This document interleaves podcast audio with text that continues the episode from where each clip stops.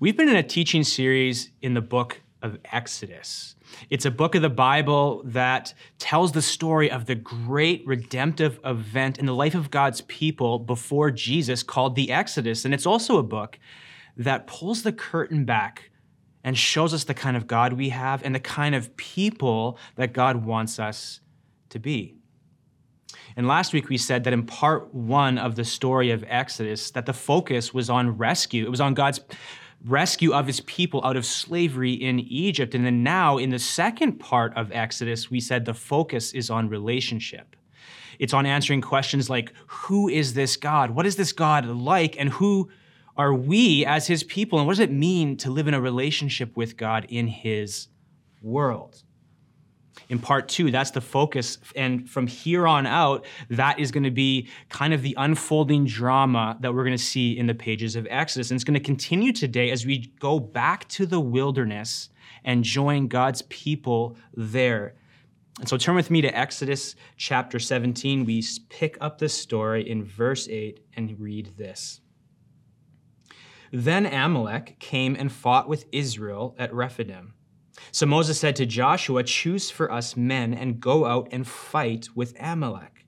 Tomorrow I will stand on the top of the hill with the staff of God in my hand. So Joshua did as Moses told him and fought with Amalek, while Moses, Aaron, and Hur went up to the top of the hill.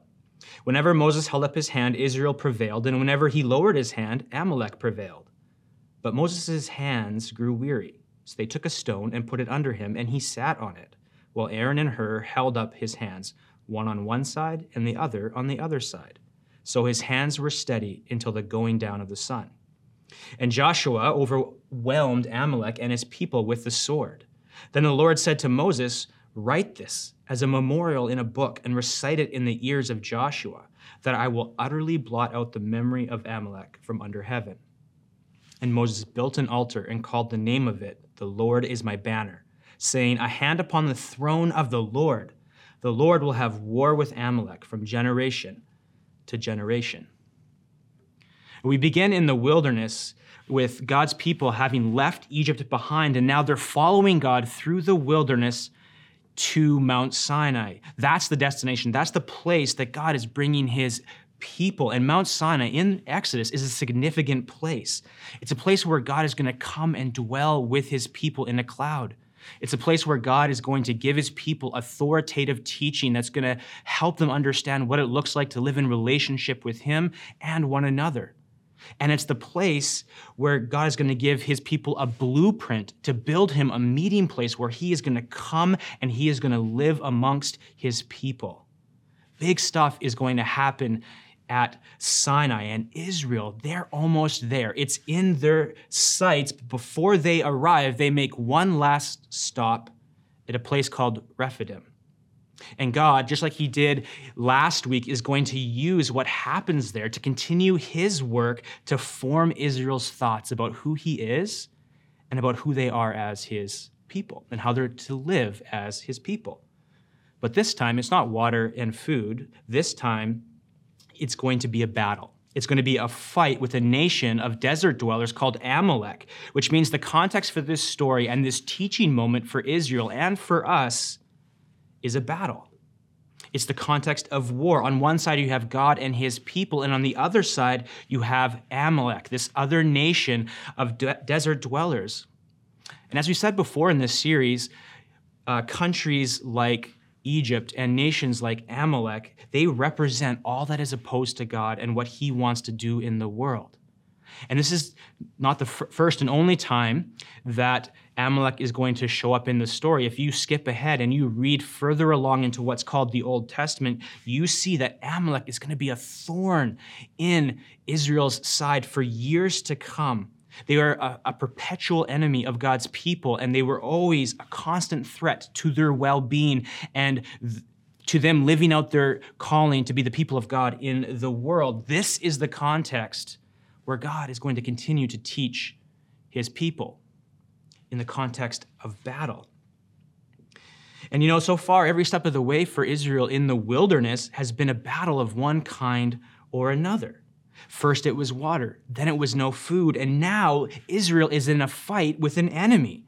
And of course, there have been really good things too, like amazing things that they've experienced in the desert, like water coming out of a rock miraculously, or bread raining down from heaven to feed them and fill their stomachs, miraculous and gracious provision from God. So there has been really good things along the way for Israel, yet at the same time, the road's not been easy. Israel has had a fight on their hands every step of the way which is often how life feels, doesn't it? I mean, I know that's true for me sometimes. Like, it feels like my life is just one battle after another. And sometimes, to be honest with you, it's just incredibly overwhelming. Like, I'm trying to follow Jesus. I'm trying to be a good dad and a good husband and a good leader, and I'm constantly fighting the lies that are telling me that I'm not good enough and that I'll never be good enough no matter what I do. I'm trying to work through the deep wounding in my life so that God can heal my soul and I can be a better version of myself for the people around me. That's not an easy road. That is a hard journey to walk. And then you know what? My family gets sick. I got two young kids. And if we go two weeks without our kids getting sick, it is a win. But our whole lives get derailed when sickness hits our home. And then I have I've had car trouble recently, and I'm worried about what it is and, and how much money it's going to cost me. And then there's the house repairs and finishing taxes. And I'd love to exercise more, but I don't seem to have enough time or I'm just too tired to do it. I mean, sometimes it just feels like a battle. Do you ever feel that too? I mean, sure, there are moments in our lives where everything just falls into place and things just seem to run smoothly, but doesn't it feel like sometimes you wake up and it's just a battle you have to fight every single day? I mean, you wake up and your, your feet hit the floor, and all of a sudden, the stress and the worries and all the concerns you have, they hit you like a tidal wave. And you've only been awake for a few minutes. And it's there in that moment as your feet hit the floor and that stuff hits you, you think, here we go again, another day, another fight to make it through.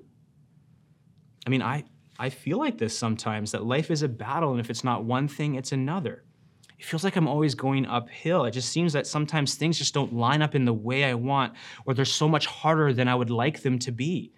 And sometimes it just feels like I'm fighting against something or something's pushing up against me and it's just making my life harder. I mean, maybe you feel this too, but life just feels like a battle sometimes, doesn't it? And so the question I have as I think about this and how it relates to me in my life, I say, well, what do I do with that? How do I face this reality? Well, thankfully, the Bible speaks into our lives in these ways. In Exodus 17 and 18, our passage today has something to say about this, has something to offer us as a way to help us navigate this reality. Because as you dive deeper into this story, two things become very clear. The first is that we are in a fight, and the second is that we fight best with weapons that are outside us and beyond us. Both realities come into play as we dig into this story more deeply. And to do that, I want to ask three questions of the text. They're not the only questions that we can ask as we come to the Bible to understand it, but they are crucial questions that if we ask them, it will help the Bible to speak. And so here's the questions we're going to be asking of our passage today. Three of them. Firstly, what does this passage reveal about God? Secondly, what does this passage reveal about life in God's world? And lastly, what does this passage reveal about how we are to live in light of this. And as we ask and we answer these three questions today, hopefully we're going to see what Exodus is going to teach us is that we fight, we fight best with weapons that are outside us and beyond us. That's what I hope you see today. And so, question one what does this passage reveal about God? Well, a couple things. The first one being this is that the God who wins victories in Egypt wins them in the desert too. See, it doesn't matter the place or the people. It doesn't matter the situation or the circumstance, God remains undefeated. His enemies are no match for this God's power. What was true in Egypt is also true in the desert. If we go back to the shores of the Red Sea, in Exodus 15:3, we read that the Lord is a warrior. He fights for his people. He defeats his enemies. He thwarts their plans and agendas. Why? Because Exodus 15:18 says the Lord will reign forever and ever in every situation, in every circumstance, in every era of history, and over every area uh, area of life, this is who God is. He is a warrior who fights for his people. He rules and reigns over all things. He's not just the maker of heaven and earth, he rules over it too. He rules over the situations of our lives, the obstacles we face, the valleys we're in, the mountaintops we stand on. He's there and he's ruling over it all. Sure, we may not see it or we may not even believe it's true based on the evidence that is around us, but it still remains the same. This God is the maker of heaven and earth, and he rules over it all too. This God is with us. He fights for us, and he's ruling over every aspect of our lives and over every aspect of creation. And Israel, God's people in the desert, they're learning this firsthand. And you know what? We need to learn from their experience that God is not against you, He's for you. He loves you. He's going to take care of you because he wants good things for you. That the God who wins victories in Egypt is the God who wins them in the desert too. Why? Because that's who he is, but also because this God has power to deliver us from all our enemies. We saw in Egypt the plagues, the Red Sea, that this God has power over his enemies in Egypt. And we're seeing it in the wilderness with Amalek, that God's power is greater than the power of his enemies. I mean, what God, what nation can match a God who splits seas? What nation, what God can match this God who makes water come out of rocks or bread rain down from heaven? No God can. This God stands alone. He is matchless in power. And sure, there are nations and there are people and supernatural beings who are opposed to God and everything He wants to do. And they do everything in their power to try and stop what He's up to. But the reality is they can't. Try as they might, they can't beat God. They can't defeat God's people because why? They're God's people. God is on their side. They've been chosen by God. Israel, God's people, the church, have the Father's heart, and He is going to work through them to accomplish His purposes in the world this God and his people, when this God fights for them, they remain undefeated. Like here in the battle in this desert. On a day in history in the desert, a battle is waging and God is fighting for his people. Israel, they're swinging the swords, but it's God's presence and power that win the fight. And Exodus reminds us of that by focusing our attention on the staff in Moses' hand. And we've seen this before in this series, in, in some of the plagues at the Red Sea, that the staff is a symbol of the presence and the power of God. And that when the staff is there, God is there. When the staff is there, his power is at work. And here again, on the hill, in this battle, God is there. And his power is at work again. And so the key to this battle that Israel is fighting is not what's happening on the battlefield, it's actually what's happening on the hill the hill where Moses is, the hill where Aaron and Hur are. Why? Because that's where God is.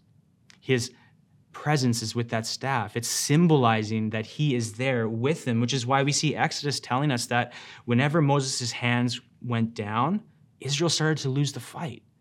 But whenever they were up, Israel began to win the fight again. It's a signal that this outcome of this battle is tied to God and his people's dependence upon him. When we look at Israel in this moment, we see agents of God's justice. God sends them to go into battle as his human agents to fight against someone who is opposed to him. But it is always God who's behind the battle. It's always God who is fighting the battle for his people. And so this victory, Israel wins it, but it's God's victory. He's the one who defeats Amalek. And so Israel again is learning something that they've already learned in Egypt, and now they're learning it again is that this God who wins victories in Egypt, he wins them in the deserts too. And now they're also beginning to see something else too is that God will ultimately not let his enemies win. He won't. Exodus 7, 17 14 says, Then the Lord said to Moses, This is the aftermath of the battle. He turns to Moses and said, Write this as a memorial in a book and recite it in the ears of Joshua, that I will utterly blot out the memory of Amalek from under heaven. In other words, what God is saying is that he is going to defeat Amalek once and for all, which is a hint to us about there's something going on that's bigger than just this battle in this moment at this time. It's not just a battle in the desert, there's something bigger that is at play here. And we see that when we remember that nations like Egypt and Amalek and Babylon in the Bible, who are out to stop God's plans in the world, they actually represent the enemies of God. And this sets the stage for our second question that we're asking of the text today is what does this passage reveal about life in God's world? Well, it reveals that we're in a fight bigger than a physical battle. Like here in Exodus, there's a physical battle between two nations, and God helps one of them win. But what it's ultimately pointing to is a battle that's happening on a cosmic scale.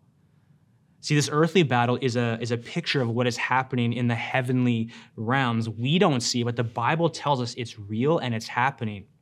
That on a cosmic level, God is at war with Satan and his angels. And he's at war with anything and anyone who is out to kill, steal, and destroy all that God says is good and all that God wants to accomplish in his people's lives and in the world. And so this battle is an earthly picture of a cosmic battle between good and evil, between God and Satan. And this is the battle that is our greatest battle. Or as one writer named Paul says in a letter that he wrote to a church in Ephesus, he says, For our struggle is not against flesh and blood but against the rulers, against the authorities, against the powers of this dark world, and against the spiritual forces of evil in the heavenly realms. So the Bible is, pulls back the curtain to show us that there is an unseen realm, a, a heavenly realm where spiritual being, beings of good and evil are, at, are, are battling it out. It tells us that there are forces of evil that are at work in the world today and exerting influence in this world, doing everything they can to disrupt God's people and God's plan. It's a reality at play in God's world. And the Bible makes it clear, it's upfront about it, but here's the thing about it we don't have to be afraid of it because of Jesus. See, because of Jesus, those forces are no match for God, and they have no power over us. See, Jesus in his death and in his resurrection, he disarmed the power of these rulers and authorities. He triumphed over them at the cross, and their power is broken forever. So even though Amalek, even though evil is at work right here and right now, God will never let Amalek win ultimately.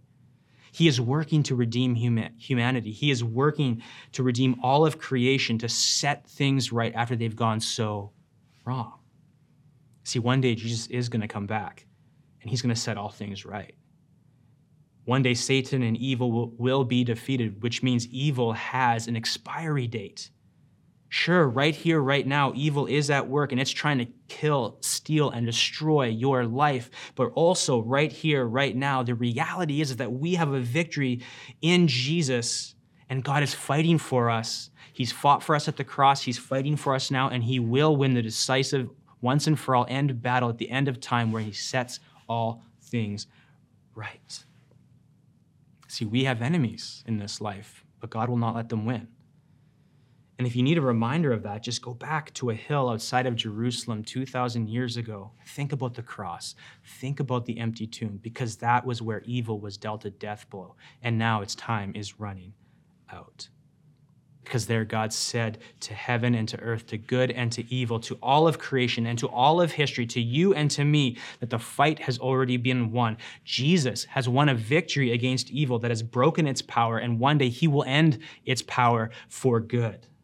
God has done this, and he will do it. Skip ahead to the end of the story. Flip in your Bibles to the book called Revelation, and you will see the end is really good as God puts evil and death and Satan to death once and for all.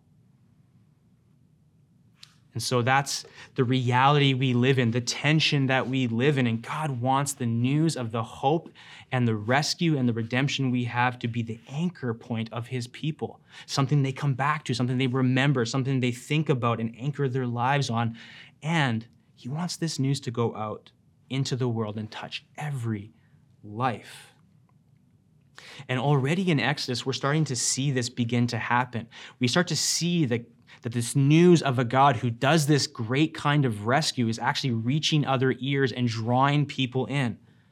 And in chapter 18, what we see is Moses' father in law comes to visit, and we see that this is what has happened for him. Verse 1 of chapter 18 Jethro, the priest of Midian, Moses' father in law, heard of all that God had done for Moses and for Israel, his people, how the Lord had brought Israel out of Egypt. And so Jethro is not just family to, to Moses, he's also a, a high priest of another faith system. He's lived his whole life in service to another god or gods and a religious system. But notice, he hears the news of what God has done and he's attracted to it. He's drawn to this gracious and this powerful God who would do this for his people. He feels this magnetic pull to this God, and it leads him to declare that God is greater than any other God, and it leads him to worship. Chapter 18, verse 7 says it this way And Jethro rejoiced for all the good the Lord had done to Israel. In that he had delivered them out of the hands of the Egyptians. Jethro said, Blessed be the Lord who has delivered you out of the hand of the Egyptians and out of the hand of Pharaoh, and has delivered the people from under the hand of the Egyptians. Now I know that the Lord is greater than all gods, because in this affair they dealt arrogantly with the people. And so Jethro speaks what he wants, God wants people to know that this God is greater than all other gods. There is none like them. This God has rescued his people and he is forming them to become who he wants them to be in the world. He's there with them, he's for them, he's providing for them, he's protecting them, he's fighting for them. There is no other God like this. And because Jethro is not of the Jewish background, what this means is that all are welcome. Nobody is exempt. All you need to do is lean your life on Jesus, put your trust in Him, and you can be a part of this. You can have this God in your corner as you go through and face the battles of life. And so, through the mouth of Moses' father in law, we see the power of God's rescue and God's presence in his people's life can have. And this leads us to the third and final question What does this passage reveal about how we are to live in light of this? And the answer is, is that we need altars and arm holders. We need altars and arm holders. In other words, we need something and someone outside us and beyond us to win the battles of our lives. And in the end, that's where Exodus 17 and 18 lead us towards that it's ultimately about God at the end of the day the, the fight we're in is about Him and about His victory and about Him bringing that victory to bear in greater and greater ways in this world and ultimately when He comes back to set all things right. It's not about our circumstances or our efforts or the enemies we face or even the leader that we follow. In the end, it's all about the presence and the power of God at work in the world, at work in us, and through our lives to help us face and fight the battles we're in. And we need to be reminded of this because we're so quick to forget. I mean, remember last week? Remember last week and how God's people kept forgetting just how powerful and gracious and good and all the things that He had done for them. No sooner had He given them water than they were grumbling about why they didn't have any food. I mean, we forget so fast who God is and what God has done. That's why we need something in our lives to help us remember who God is and what he's done for us. And that's why we see Moses build an altar after God defeats Amalek in battle. Exodus 17 15 says, And Moses built an altar and called the name of it, The Lord is my banner. And so, why would Moses build an altar? The answer is, is he wanted to remember what God had done. He wanted to remember this moment of rescue. He wanted to remember this moment of when God intervened in the lives of his people and did something for them that they couldn't do on their own. And really, if you, if you trace the story of the early parts of the Bible, this is why altars were built during this time, both by the people of God and by people outside the people of God. Altars were built to remember God and to worship Him for who He is and what He had done. That's what altars are for biblically. They are dedicated and set up to remember God and worship Him. But here's the thing an altar is really wherever worship is, meaning whatever has your worship, whatever your life rises and falls on. It could be money, it could be sex, power, achievement, recognition, being seen as, as good at what you do, whether that's your job or parenting or a sport or an instrument you play. See, whatever you trust in and you look to to give you significance or value or worth, and whatever your life rises and falls on, That's where your worship is. And where your worship is, there's an altar. See, we can't help ourselves here. We were created for worship. Our hearts are literally built to worship something or someone. And throughout Exodus, what we've seen is that our worship is meant for God and God alone, that He alone is worthy of our worship. And that the only altar to be built by our lives is the one that's dedicated to the worship of one name and one name only Jesus.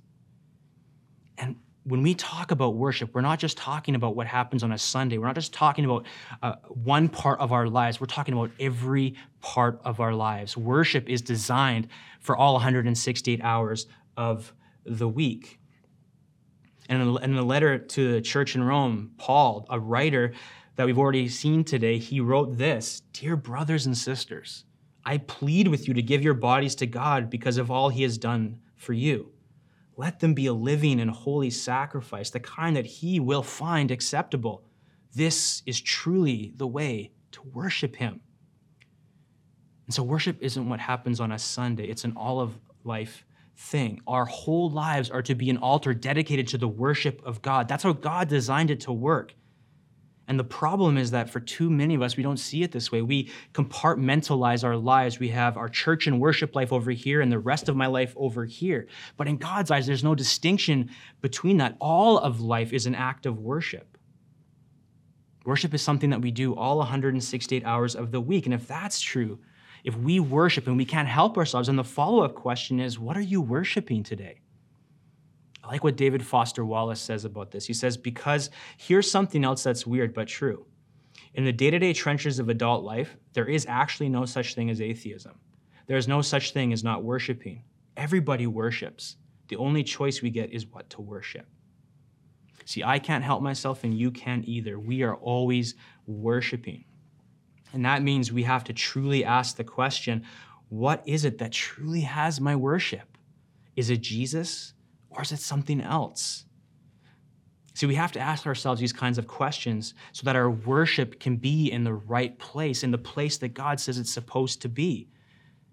And then we need to set up altars in our life to remember who God is and what He's done. We need to take the time to remember God's work in Jesus and His work in our lives because worship has the power to lift us up above the battle and carry us through to the other side like nothing else.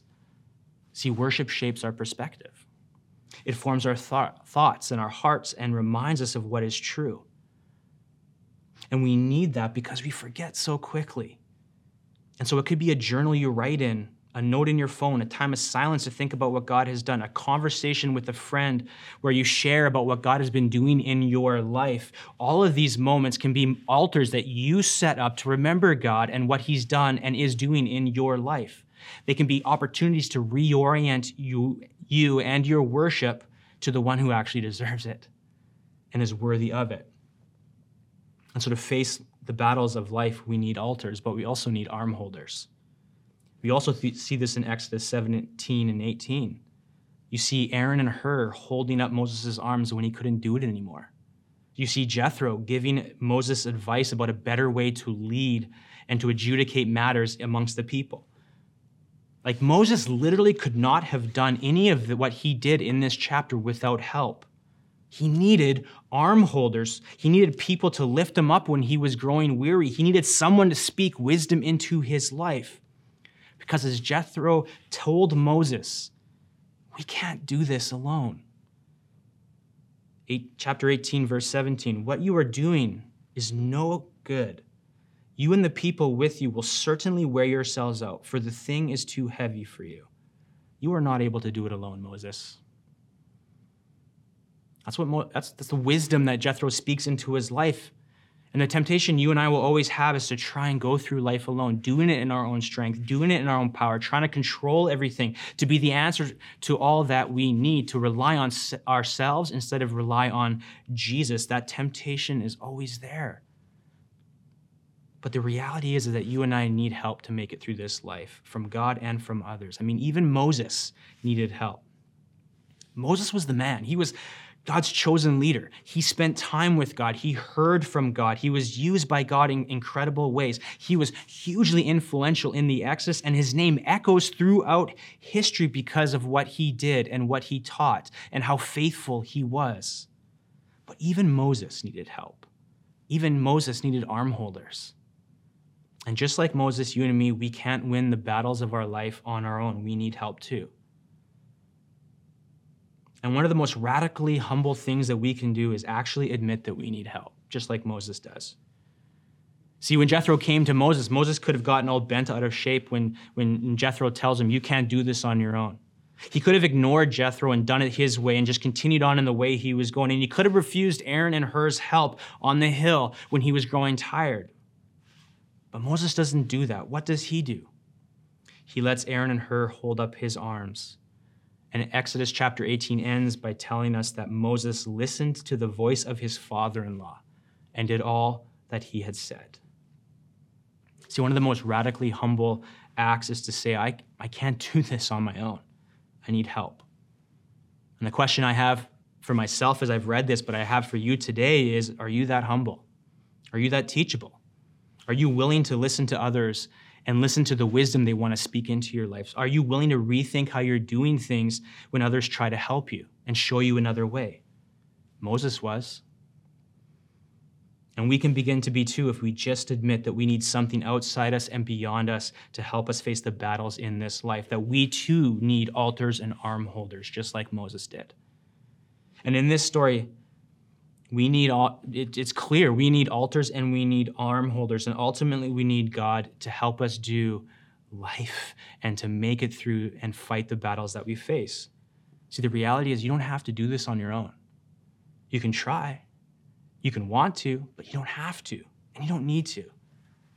When you have altars and arm holders you can face the fight and come out the other side because something outside you and beyond you is coming alongside you to help you do what you can't do on your own. And so, as we end, I want to ask you two questions. And this is between you and the Holy Spirit about how you answer, but wrestle with these questions.